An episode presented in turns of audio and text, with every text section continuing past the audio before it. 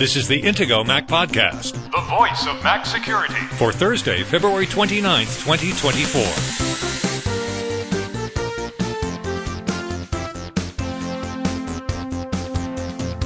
This week's Intego Mac Podcast security headlines include Stealer malware continues to spawn variants, from the poisoning of ad search platforms to hijacking cryptocurrency wallets. How much is actually being done to detect and neutralize Stealer related wrongdoing? App subscription scams on the App Store are on the increase. What's Apple doing about it? And the Apple Car project has ended. What will Apple be working on next instead? Now, here are the hosts of the Intego Mac podcast veteran Mac journalist Kirk McElhearn and Intego's chief security analyst Josh Long. Good morning, Josh. How are you today? I'm doing well. How are you, Kirk? I'm doing just fine. Do you know what today is? Not today that we're recording, but today that the podcast is released. I don't know. What is it? Today, if you're listening to this on Thursday, is Leap Day, February 29.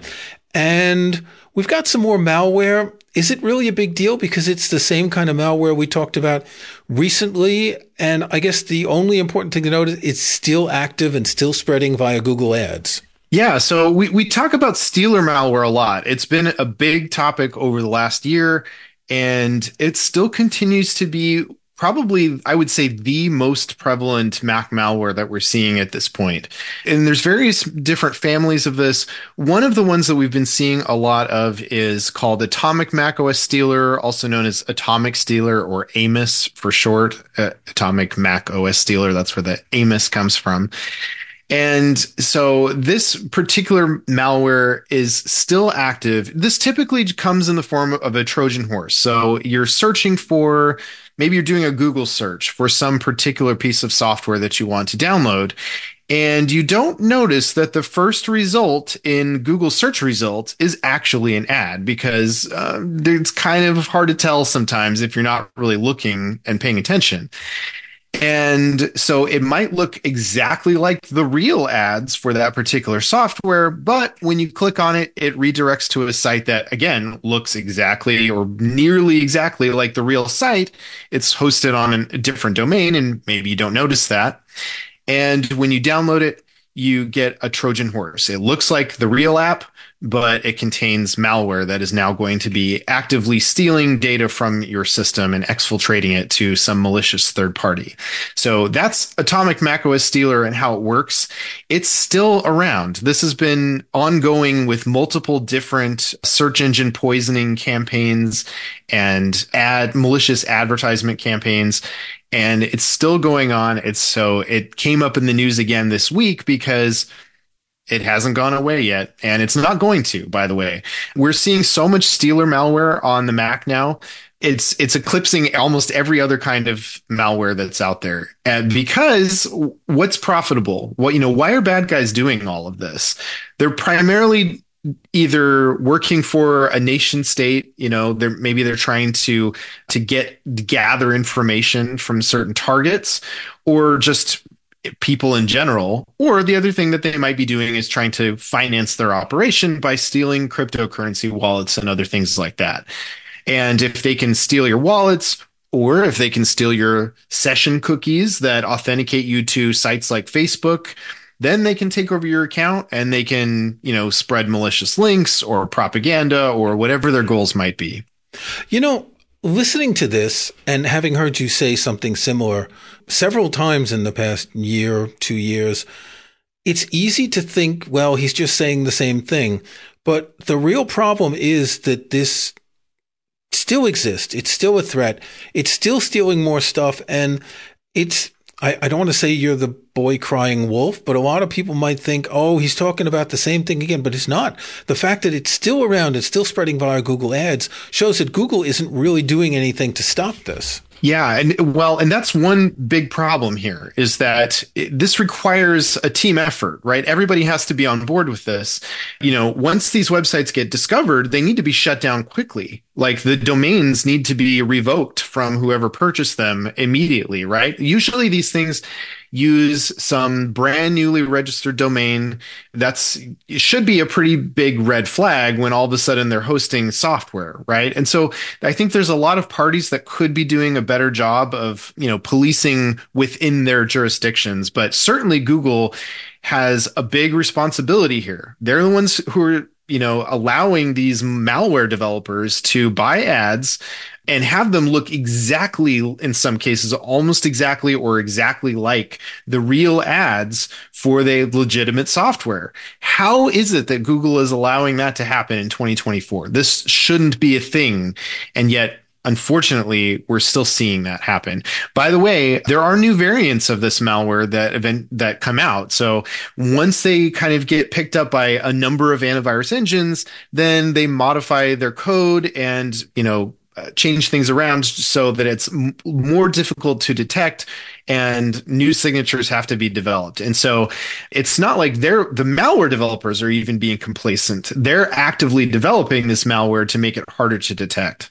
But Intego's malware research team is working hard to make sure that Intego virus barriers, virus definitions are always up to date. Exactly, right. So that's why it's so important to make sure that you don't just rely on Apple's built in limited XProtect protection, which by the way, they came out with an update this week. We don't don't usually mention it because there's usually not a whole lot to say about it. XProtect, if you're not aware, is this technology that's been built into macOS all the way back to macOS 10 Snow Leopard. And it's a very limited selection of particular malware that Apple is looking for and not nearly as comprehensive as full-fledged antivirus software with teams of people who are looking for hunting for this malware and developing signatures to protect people right away, way before Apple usually ever gets a signature added to the operating system. Maybe you should explain what a signature is because I don't think we've discussed this in a long time there are particular data points or or bits of metadata or code that can easily be recognized. And so a signature looks for those particular things those attributes that uniquely identify some file as being malware as being associated with a known malware campaign or a known malware family Okay. Speaking of malware and scams, we've been talking about scam apps a lot recently, and you discovered an interesting list of scam apps in both the Apple App Store and the Google Play Store. And the person who's maintaining this list says that this is a multi million dollar scam it's hard to know how many people fall for this, but when you look at the apps and you look at the reviews talking about people getting tricked into paying for subscriptions, this could add up to a lot. Right. There was a, a researcher I'd never heard of before, but they reached out to me and they had shared this link to a, a, pretty detailed article that they wrote. They linked to a whole bunch of different apps on the App Store that are still available on the App Store. Most of these apps claim to be video game mods, which is a little bit suspicious because a lot of games you can't really get mods for them on iOS, but a lot of these apps claim to be mods for existing video games. And what this researcher describes is that when you download these apps, and by the way, they come from a whole bunch of different developers. So even, even though they look like they're all designed by the same developer, they all behave in nearly exactly the same way, but there are multiple different developer accounts for all of these different apps. So it's possible that they may be violating App Store policies by having multiple developer accounts just to make it a little bit harder to take them down if Apple does discover that some of these things are in violation of App Store policies. But what these apps generally do is that uh, as soon as you open the app, you know, you start tapping on things and, and within seconds, you'll get a prompt that tells you that you need to subscribe in order to use this app and they typically charge about $10 a month. According to this researcher, they claim that you can get charged up to three times some in some cases per app with three different in-app purchases. So you could end up getting charged up to $30 a month if you're not careful. And so imagine that like a kid downloads these games right? Maybe your your child downloads one of these games because it looks like a game that they play and it might have something to do with it. Maybe they can give them some advantage in the game and they download this, this app. You haven't limited their ability to make in-app purchases. And now you could be paying some kind of scamware developer anywhere from 10 to $30 a week. That's a lot of money. And it may be a little while before you realize this and and put a stop to that. So that's kind of what it seems like they're banking on. They violate multiple App Store policies, by the way. One of them is that the amount that's going to be charged to you is in really tiny fine print. It's so small that it that I think most people would have a hard time seeing it. Not only that, but in many cases, there's sort of like a background, like preview video that's going on to show you supposedly what you're going to get if you purchase this in app subscription. And that video can also kind of obscure the text that's in the foreground, which is already really small. So this violates an App Store policy that says that you need to be really clear about how much is going to be charged to the user if they if they purchase something in app. So I just picked one of them at random to look at in the App Store, and I um, I opened it on my iMac, and you can see these apps in the Mac OS App Store, even though it says designed for iPad, not verified for Mac OS. And I also looked on my iPhone. One thing you notice is that they they have an average of let's see the one i'm looking at just picked at random the average reviews are 4.3 stars out of 5 so which means that they've had a whole campaign of fake reviews but you can tell that there are a number of one star reviews. And when you look at them, people say that this is fake and it's a scam and all that. There's no button to report apps on the App Store.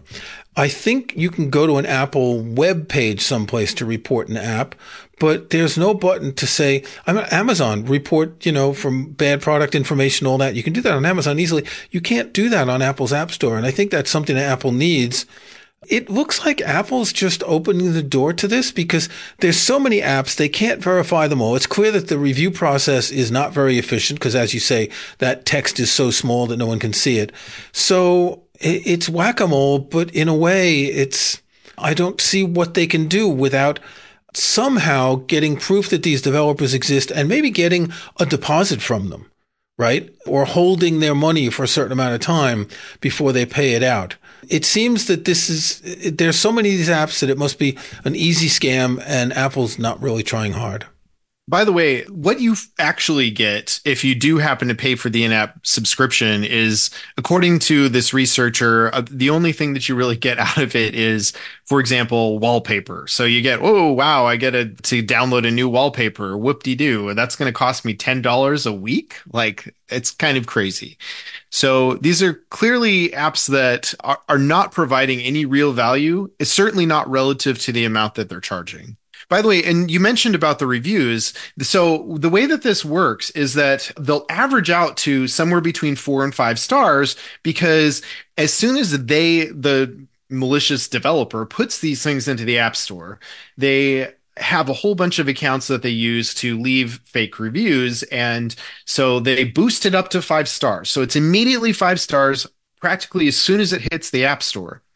And then as people, if, if people leave a negative review of one star and say, this is a scam app, it stole my money, it didn't provide the thing that it claimed it would, then what the malicious developer will do is they'll just have a whole bunch of additional accounts leave more five star reviews to silence the one stars and outnumber the one star reviews. So they continue to maintain a four point something star rating and we've seen this multiple times. By the way, the, the scam app that we talked about last week, the cryptocurrency scam app, we have an article on the Intego Mac Security blog about this. And there was a second app that also had recently been in the App Store that's mentioned in that article. And what we have seen with those apps and many, many others is that, again, these fake reviews will boost the star rating. And sometimes that star rating, it will show five stars, even if you can see a review where somebody left a one star review for it. Well, it's an average, right? So if there are enough five star reviews, they will totally annihilate the one star reviews. All right, that's enough about scams. We're going to take a break. When we come back, we're going to talk about the Apple car that is no more. Protecting your online security and privacy has never been more important than it is today.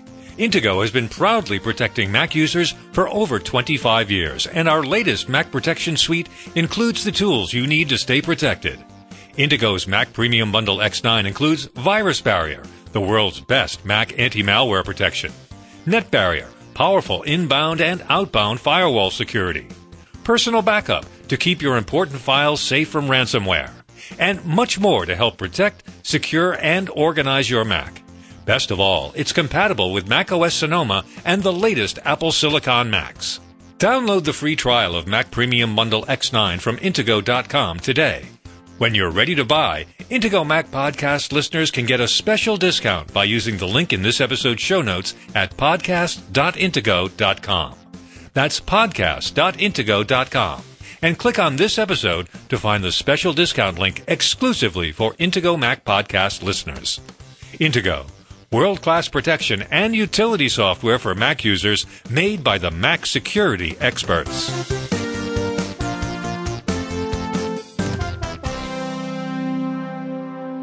If you've been following Apple News, you know that Apple has already announced that they are canceling the Apple car. Actually, they didn't announce. It was, I believe, Mark Gurman and a couple of other people who have information from Apple. The Apple car is not going to exist. Apparently, the company had 2,000 employees working on this. They've been working on it for 10 years. They might have even been working on it for longer than that. We don't know how much preparatory work they did coincidentally, I read an article just this morning that was in yesterday's New York Times, and it is entitled China's Electric Vehicles Are Going to Hit Detroit Like a Wrecking Ball. And it made me think that, gee, I wonder if Apple read that article. Of course, they already knew about this. There's one particular Chinese company, DYB, that's going to be introducing an electric car into the United States. It's going to cost $11,000. Now, if you own an electric car, you know you can't even get half of an electric car for $11,000. This price includes the 25% tariff for imported cars. $11,000. Think the last time you bought a new car for $11,000 maybe not even in this century, right? I, have always, and I've said here many times, I've always been skeptical about Apple making a car. A car is a big thing. Apple makes small things, right? You put them in your pocket, you put them on your face, you put them on a desk, right? You don't put them in your garage. Where would Apple sell them? There's no room in Apple stores to sell Apple cars. Would they just sell it online? It's entirely possible. But how would people test drive? It just seemed like a logistic problem that was too big for a company like Apple. And the risk of coming into a market that is more than 100 years old, right? With hundreds of manufacturers around the world, and particularly with the electric car being so well optimized in China compared to other countries. It's good that Apple dropped out now. And in fact, we'll link to an article in Apple Insider that points out that canceling the Apple car is a good move, says Morgan Stanley. And what I like is the mention that Morgan Stanley is retaining its price target for Apple of $220 because it had put no value on Apple Car. Because none of these analysts believed that Apple was going to ever ship a car. Another thing happening today, the 28th, not the leap day, is an Apple shareholder meeting. And this could be the time that Apple announces things like that. I think Tim Cook made an announcement already about Apple doing groundbreaking things in AI, and we'll hear about them in June at the Worldwide Developer Conference. But I mean, the car, I always thought that Apple could really build in car software, and we've seen that with the new CarPlay. And they could maybe sell a car operating system to other companies, but building a car doesn't make sense. First of all, I don't like the idea of this like eleven thousand dollar cheap, you know, Chinese electric vehicle. That's not for me. I, I that sounds sketchy. I feel like they're going to be cutting corners at that price point, and there's no way I would trust a, an electric vehicle that cheap. That that just does that doesn't sound right. Like there's got to be some major problems with that. Anyway, setting my own personal opinions aside, yes, some people might be interested in an electric car if it's at the right price point, but Apple, you know, even if they were to enter this market, we all kind of knew they were going to be competing at the high end because that's just what Apple does. They don't make cheap garbage, they make premium quality everything, right? And so, just like Vision Pro, where it's kind of out of the price range of the majority of people, where they're not going to be willing to spend 3500 plus on a brand new product, the Apple Car was kind of going to be a hard sell no matter what because it was going to end up having to be expensive and more expensive than competitors like for example Tesla who's been in this game long enough that they've been able to bring their manufacturing costs down and therefore their prices down right? And so Apple, if they were just starting this out, they would have a really hard uphill battle to ever gain any traction in the market. So yeah, I, from that perspective, I'm not terribly surprised to see Apple canceling the Apple Car. The other thing is that, you know, Apple does it's software, right? That that's where Apple really shines. They make good hardware too, at least computer hardware, but software is what Apple is really really good at. And guess what? CarPlay works in all kinds of vehicles, right? Every manufacturer wants to have CarPlay in their vehicle because they know that Apple does the software really well already. And so Apple can still probably make money th- through making partnerships with car manufacturers to have CarPlay available more places. And remember, they recently showed off that we're going to have these full driver side to passenger side displays or multiple displays in some cases coming up in vehicles as soon as this year. So CarPlay is going places and it kind of just didn't make sense for the Apple Car to continue to be a project. So that low price car reminded me of something, and you're too young to have remembered this, Josh. In fact, it was probably before you were born. In 1986, someone imported and sold a car called the Yugo in the United States with a starting price of $3,990, which according to Wikipedia is $10,652.11 in 2022. We're right around that $11,000 mark, and the Yugo was trash. But it's a totally different thing because the Chinese they have optimized batteries. They've optimized electric cars. You know, electric cars aren't that hard to build. The engines aren't really complicated. They're just motors and not engines. Anyway, we're not going to discuss that. We are going to discuss, however, some other information from Mark Gurman in his Power On newsletter, where he's talking about Apple pondering whether to develop smart glasses or a fitness ring. And our opinion on glasses is different. You see, you don't wear glasses and I do. And my initial thought is Apple comes out with smart glasses with cameras in the front, maybe a heads up display on one of the lenses, but you have to buy the lenses from Apple the same way you have to do with the Vision Pro. And you pay the Apple tax, and this is going to be really expensive.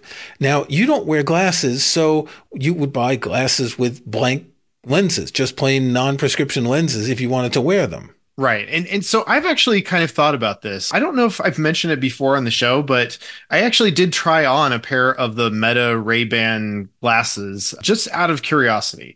And you know, it wasn't it didn't make sense for me. First of all, there's no augmented reality whatsoever. It's basically just an AI virtual assistant in your ear and yes, it does have cameras, so it can also record video for you and things like that too. Pretty good quality video for considering that it's these little cameras on your face. But, you know, it's an impediment to my vision because I see well and without anything in front of my face. And so putting lenses in front of my face for no reason just, you know, it actually impedes my vision. It makes it worse. So it did, wouldn't make sense eh, to be a practical thing that I could just wear all the time. So the other option is putting cameras in AirPods. And I don't know if this is serious, but the idea I've I've got my AirPods Pro in right now, and you could have multiple cameras pointing in several directions, but I don't see how useful this is. How do you see what's on the cameras, right? You need a Vision Pro, you need glasses to see it. If it's just to record, that's not very interesting.